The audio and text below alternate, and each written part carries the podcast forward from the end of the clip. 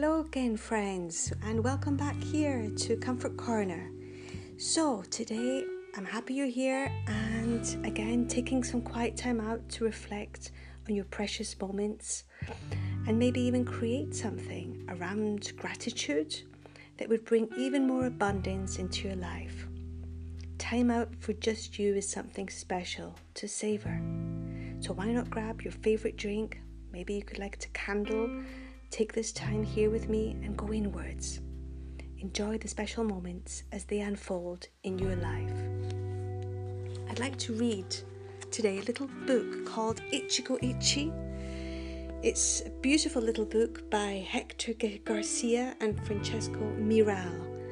And I'm going to read this to you, hoping that um, you can connect with these words and um, hope you'll enjoy. So, Ichigo Ichie the Japanese characters that make up this book's central concept. I'm just reading along here, guys. I hope you'll enjoy my, my readings.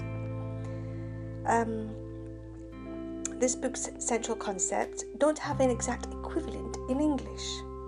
But let's look at two interpretations that will help us to understand what Ichigo Ichie means. Ichigo Ichie could actually be translated as once a meeting and also as, in this moment, an opportunity. What this means to tell us is that each meeting, everything we experience, is a unique treasure that will never be repeated in the same way again.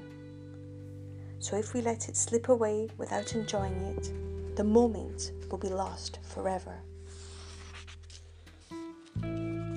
Isn't that just beautiful, guys? That's just um, an introduction to what Ichigo Ichie is.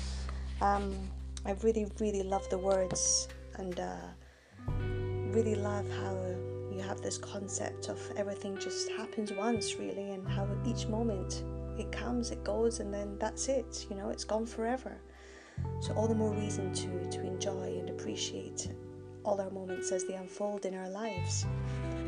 Now this other little part I'd like to read to you is um, a little short story called The Gates of Shambhala. Here goes, guys. A Tibetan legend illustrates this concept very clearly.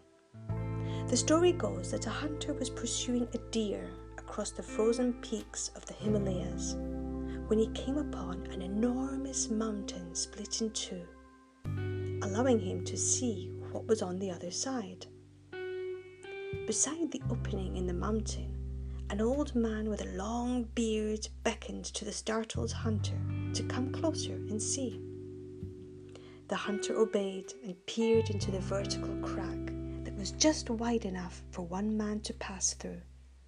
What he saw left him breathless. On the other side of the opening was a fertile garden, bathed in sunlight and seeming to go on forever.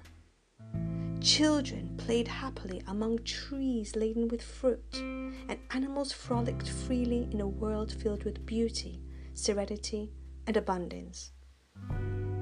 Do you like what you see? the old man asked when he saw the hunter's amazement. Of course I like it. This must be paradise. Indeed, it is, and you have found it. Why don't you come in?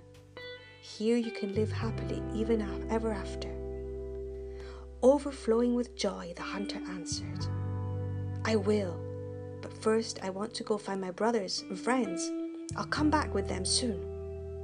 As you wish.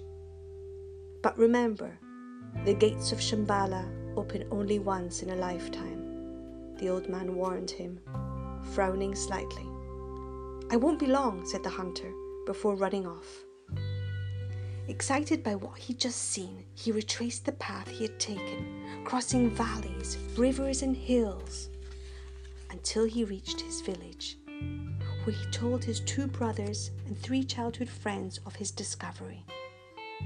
The group set out at a brisk pace, guided by the hunter, and before the sun dipped below the horizon, they managed to reach the high mountain that gave access to Shambhala but the mountain pass had closed, never to open again. The man who had discovered that miraculous world would keep hunting for the rest of his life.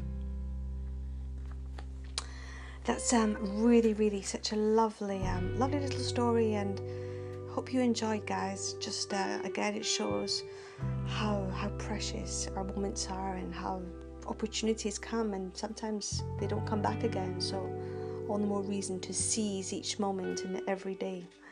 Um, so yeah, I'm going to close off for now, and I'll be back soon with another little excerpt of this book which um, hope you'll continue enjoying with me. Yeah, Ichigo Ichie, that's the name of this book. Uh, the art of making the most of every moment the Japanese way. All right, dears. See you soon. I'll be back again in a short while. Bye bye.